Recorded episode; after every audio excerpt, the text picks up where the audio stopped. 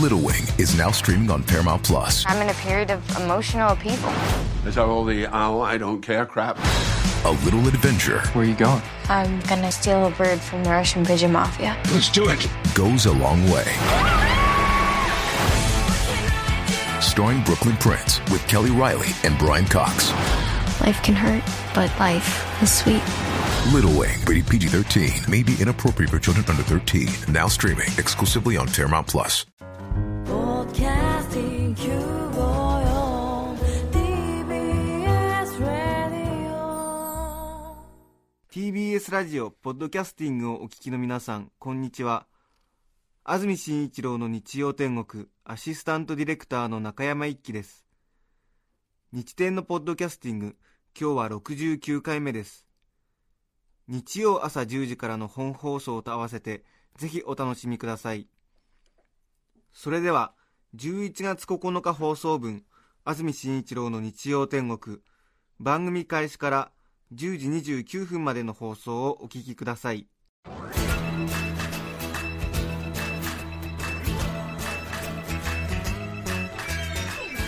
安住紳一郎の日曜天国。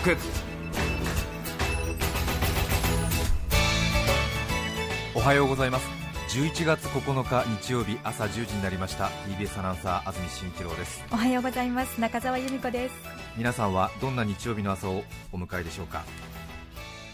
スタジオのあります東京港区赤坂5丁目の天気は夕方のような暗さですね。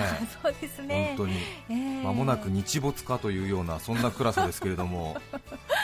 なんかどんよりと曇ってますが、えーこの後ちょっとね雨が降りそうだという予報も出ていますが、はい。皆さんの街はいかがでしょうか？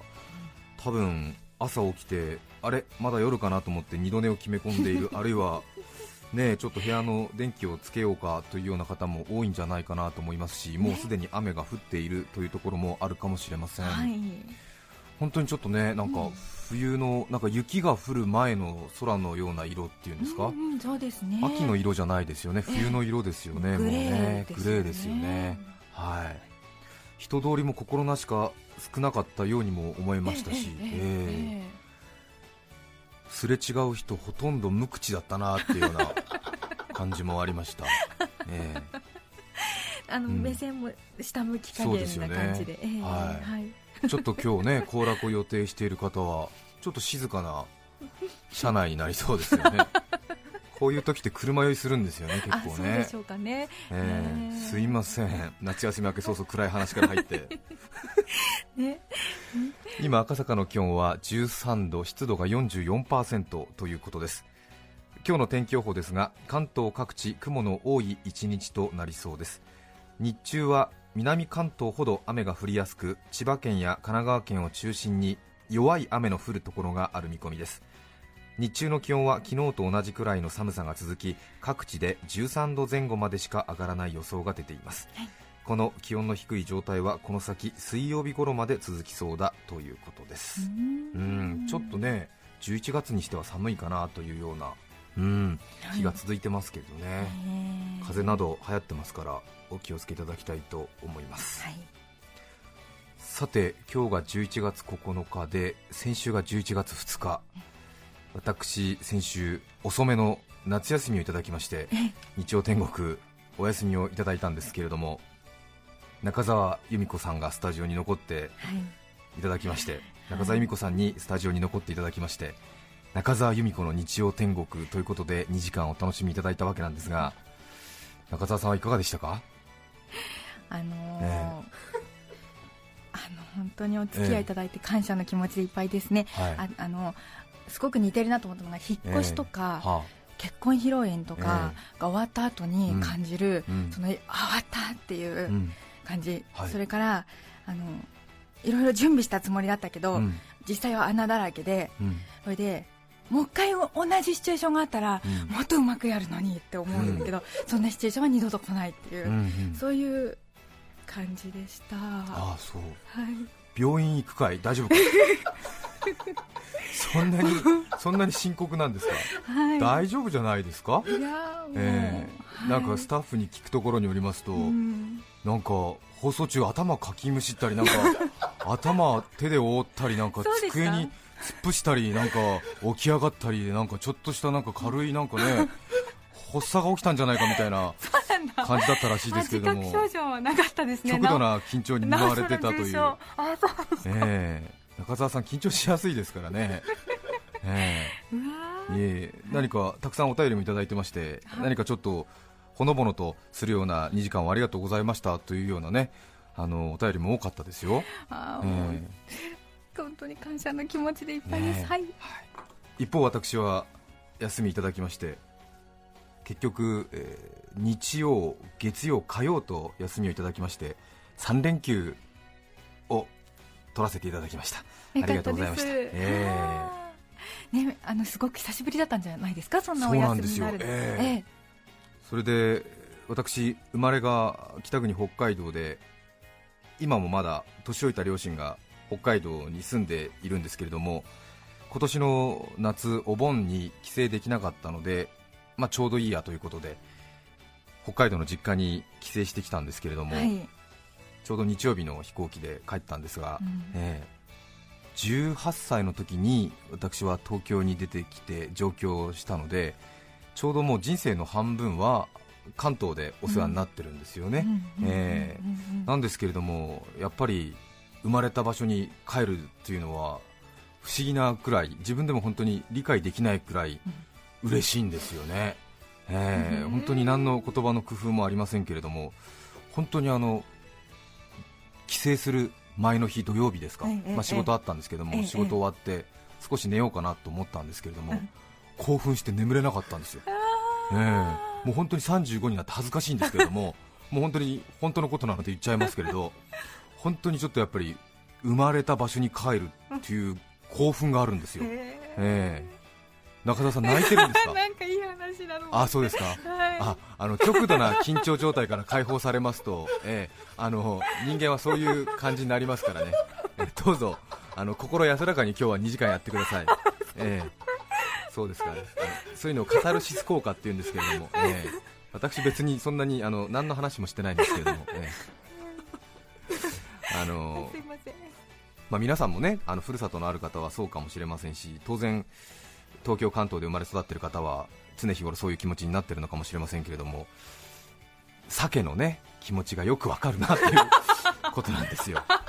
いや本当にあのそれをずっと考えてたんですが先週は、えー鮭あの魚はこう卵から孵化すると海に出て3年4年こうね知らない海をこう回遊して地図もないのに本能で自分の生まれた川に戻ってくるじゃないですか。どんなに汚いこう川でも小川でも水が枯れていても自分のそのね孵化した川に戻ってくるという随分不思議なこともあるもんだなと思ってずっとそういう話聞いてましたけれども弱い30を超えまして私もサーモンの境地です。本当に、ええ。いや本当にあの鮭がね科学的に解明されてないそうですけども、どうやらその水の匂いを嗅ぎ分けて自分の生まれた川に戻るっていう、えーそんなあんなね、鮭の切り身にそんな 才能があるのかとか思ったりするんですけれど、なんとなくこうねやっぱり、うん、言われなくてもなんとなくやっぱりこう自分の生まれた場所には自分も鮭だとしたらたどり着きそうな気がするなというね気持ちになりました。うん。帰巣本能っていうんですか、巣に帰る本能っていうね、うん学生の頃はね本当に都会に出るのが楽しくて楽しくて仕方がなかったんですけれども、なんかこう偏僻な田舎に帰るのになぜかちょっとこう心躍るのはなぜだろうっていうね そんな一日でしたけれどもね。それからずっと気にかかっていることもうこのために帰省すると言ってもいいぐらいの懸案事項はいがあるんですけれども、ええちょうど昨年の夏にもこの番組でお話ししたかと思いますが覚えている方がもしかするといらっしゃるかもしれませんが私がこのために帰省すると言っても言い過ぎではないぐらいの懸案事項 覚えてらっしゃる方いらっしゃいますでしょうか、ええ。ねちゃんぽんじゃありませんよ、え えそこにはないですちからね。ゃんぽんでもなく映画館に持っていく五つ道具でもありません。よもうやめて。本当やめて。ちょっと話がそれましたが私がこのために帰省すると言っても言い過ぎではない懸案事項それは草刈りでございます。草刈りです。草刈りです。握り拳とともに今、はい。発表しましたが、はい私の父母が住んでいる家の横ちょうど、えー西隣ですね、はい。えー大変広い空き地がありましてええどれぐらいありますかね？10メートルかける40メートルくらいの大変大きな、まあ、空き地なんですけえども、えそこにその私の父がですね、はい。その土地の持ち主にお願いをしてはい。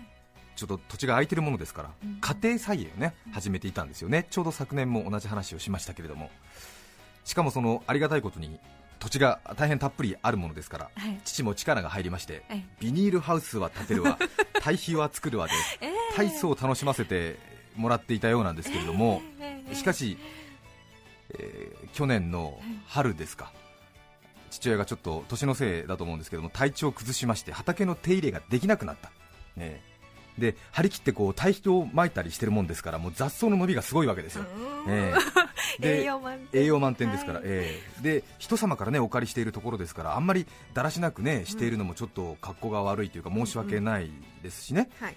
という状況で昨年帰省したんですよ私が。実家に。そええ。はい。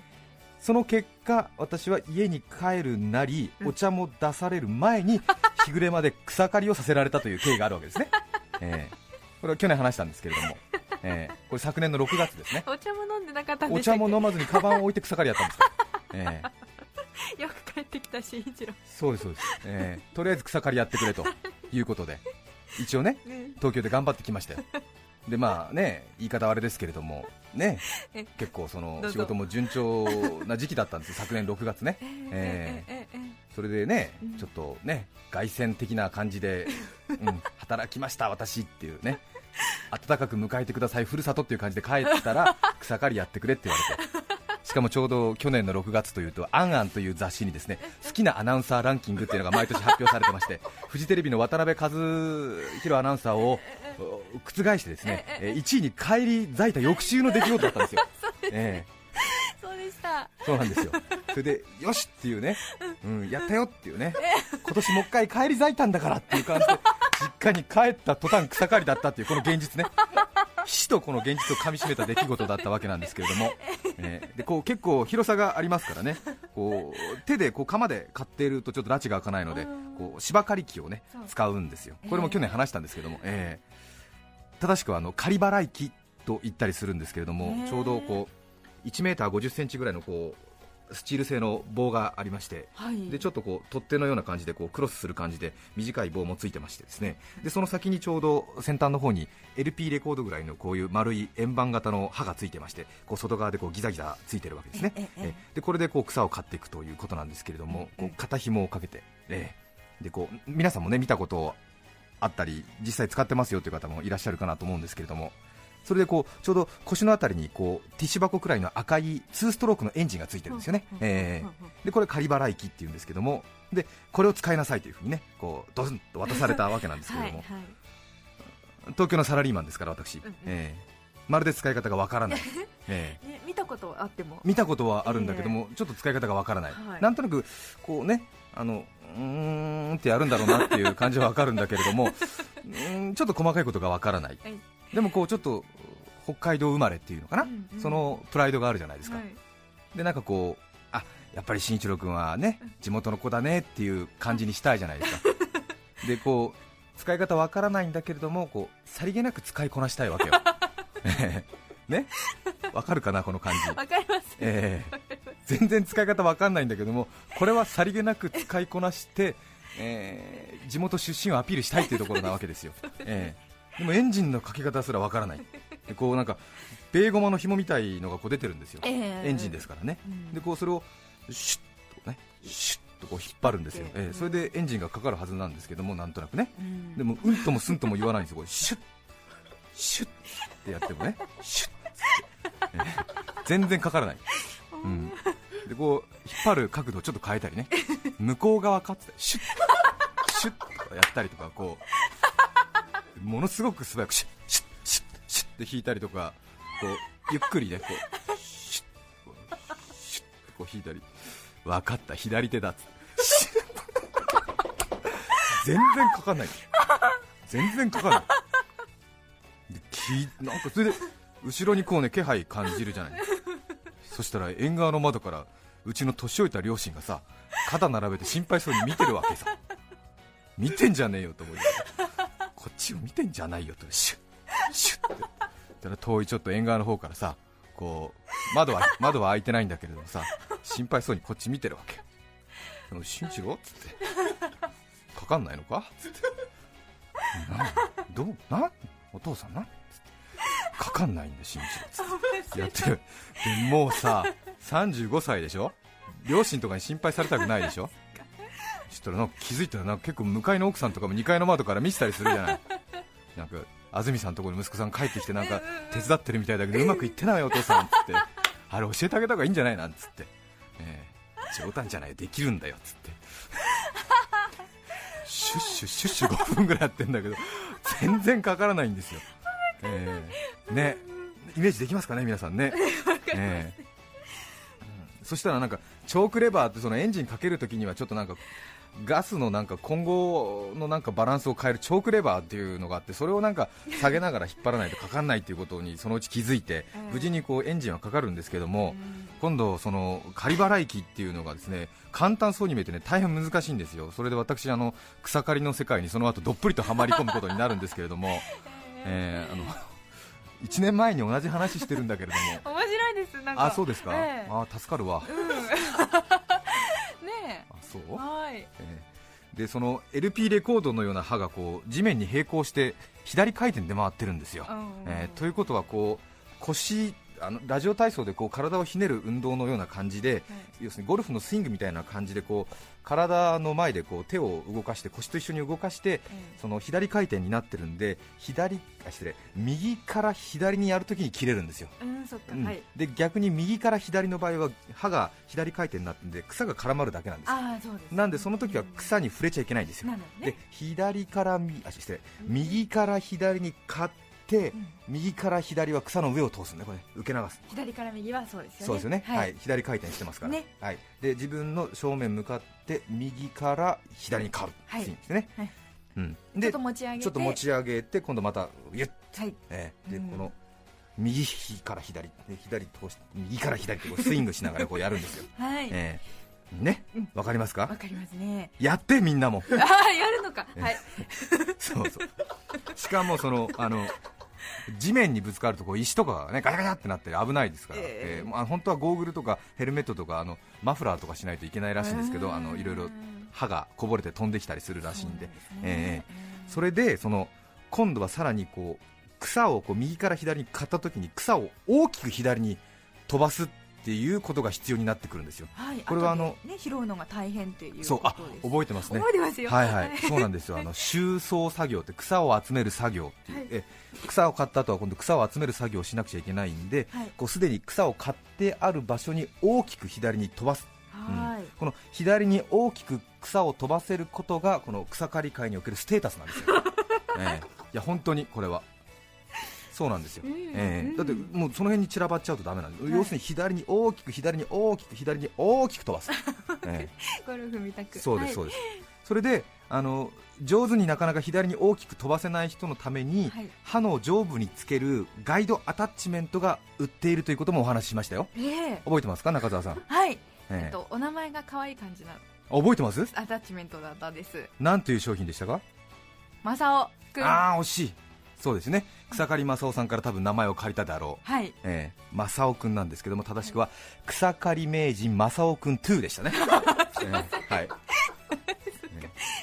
そうです。草刈名人正雄くん2、2はい。はい。ですね。はい、これはこの刃の上部につけるとこう右に行かないように強制的に左に飛ばすっていうこう、ね、あのカーレースのこうすり鉢状みたいになってるのがこうついてるわけですよね、はい。競輪場か、えそういうのがあったりして、いや奥が深いなぁなんて思ったりして、まあ、いやいややらされた草刈り作業だったんですが去年の話ですけどもね、結局は随分楽しんじゃったなという話をしたと思うんですよ、ええで東京に戻ってきてからも、うん。あの掃除のモップとか使ってこう練習したんですけどね。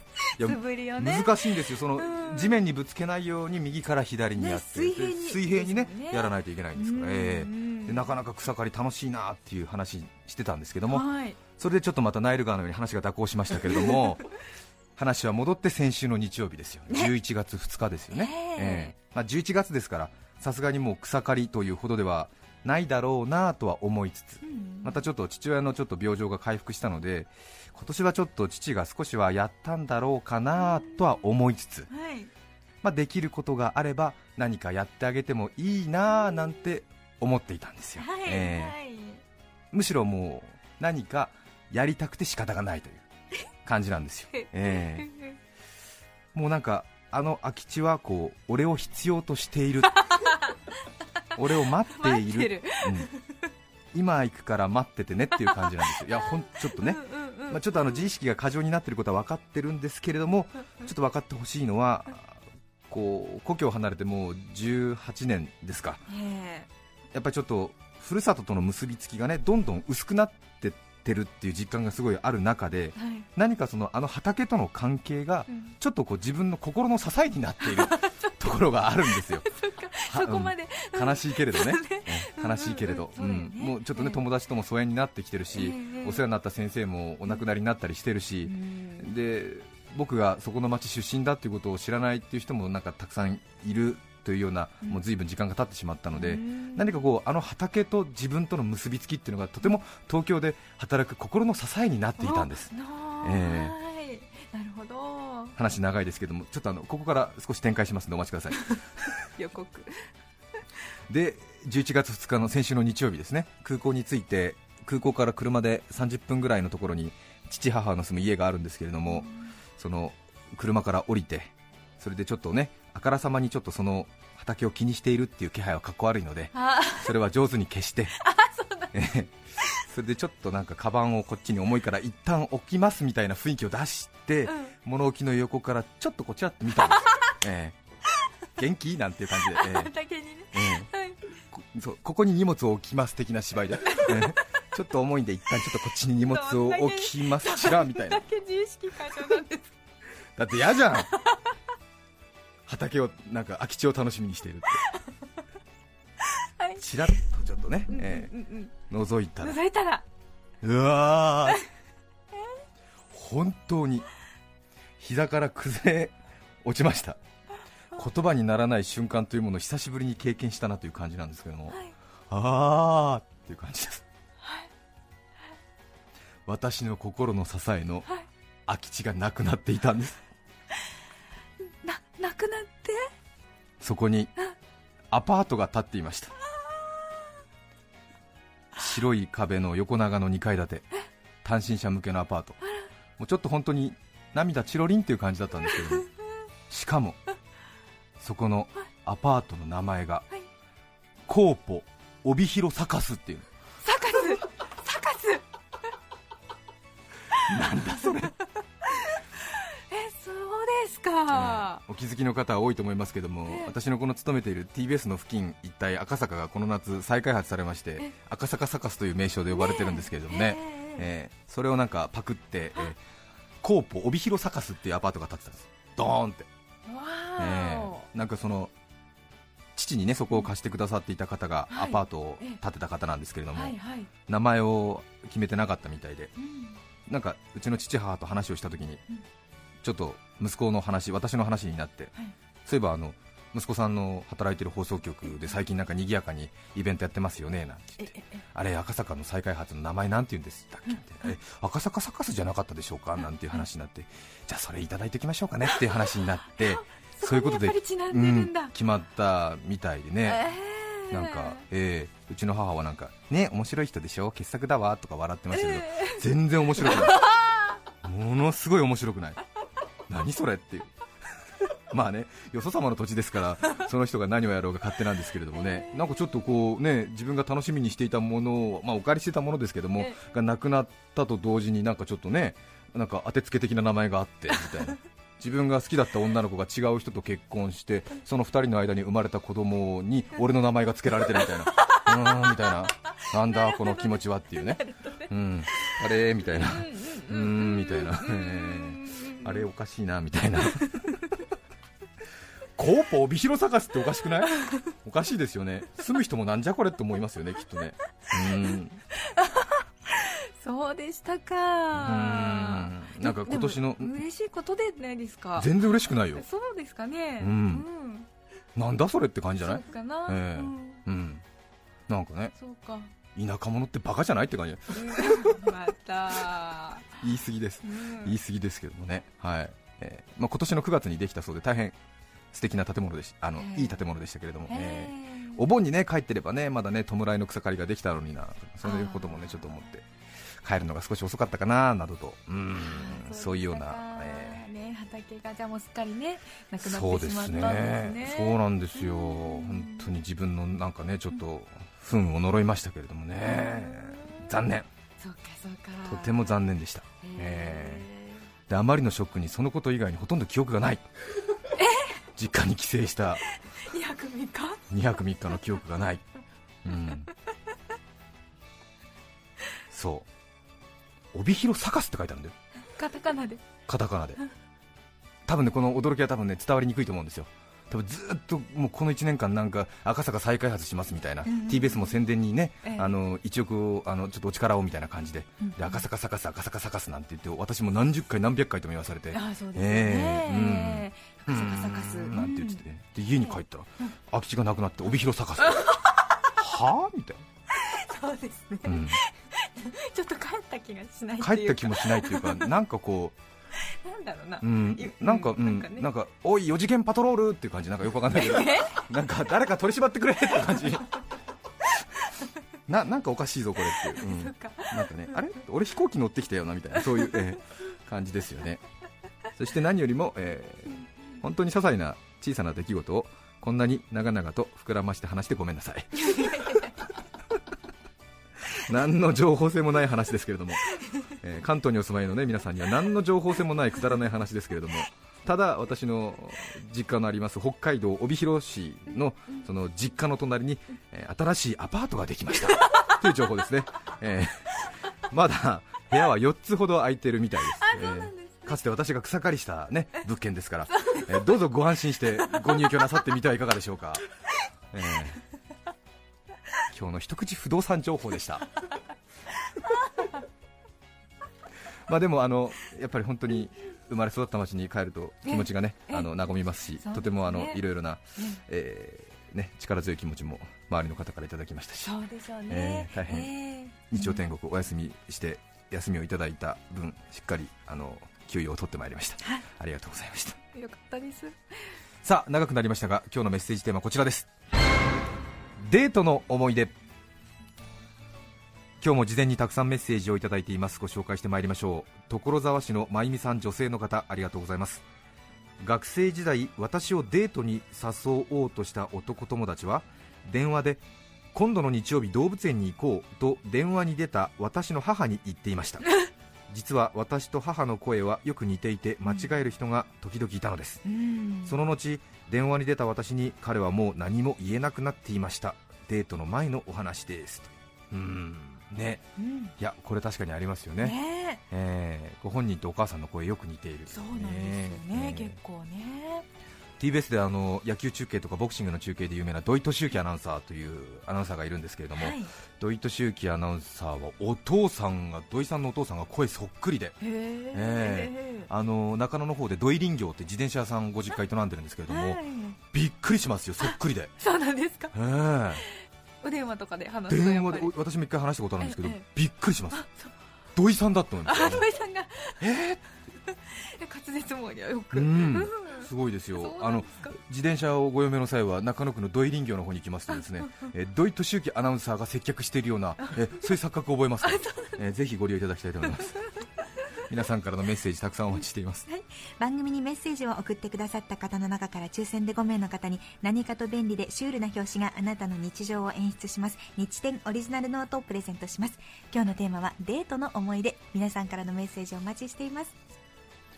それでは今日の1曲目です。西東京市ののんべのまささんからのリクエスト。佐々木勲とロイヤルナイツで宇宙戦艦ヤマトをお聴きいただきましょう北海道で3日放牧され戻ってまいりました。調教の仕上がりも上々。今週からまた安住紳一郎の日曜天国どうぞお付き合いください。発刊です。11月9日放送分安住紳一郎の日曜天国。10時29分までをお聞きいただきました。著作権の問題がありリクエスト曲は配信することができませんので今日はこの辺で失礼します。安住紳一郎の「ポッドキャスト天国」11月9日の今日は119番の日。カステラ1番電話は2番。今日はあなたが給食当番。白いブランコビリーバンバン。天気予報は177電報を打つとき115ラジオ聞くとき954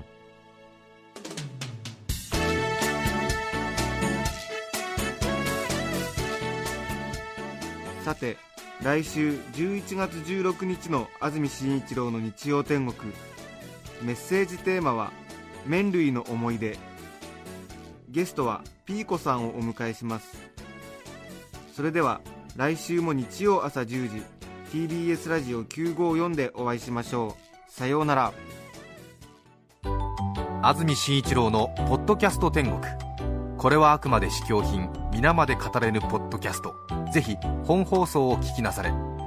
TBS ラジオ954ポッドキャスティング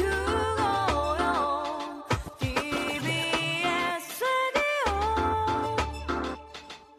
スカルプ D プレゼンツ川島明の寝言。毎週ゲストの芸人とたっぷりトークをしたりいろんな企画をやります。そらしど本坊と向井の近況を戦わせるコーナーもあります。向井意気込みをどうぞ負けないぞ！放送から半年間はポッドキャストでも配信中。ぜひ聞いてください。うん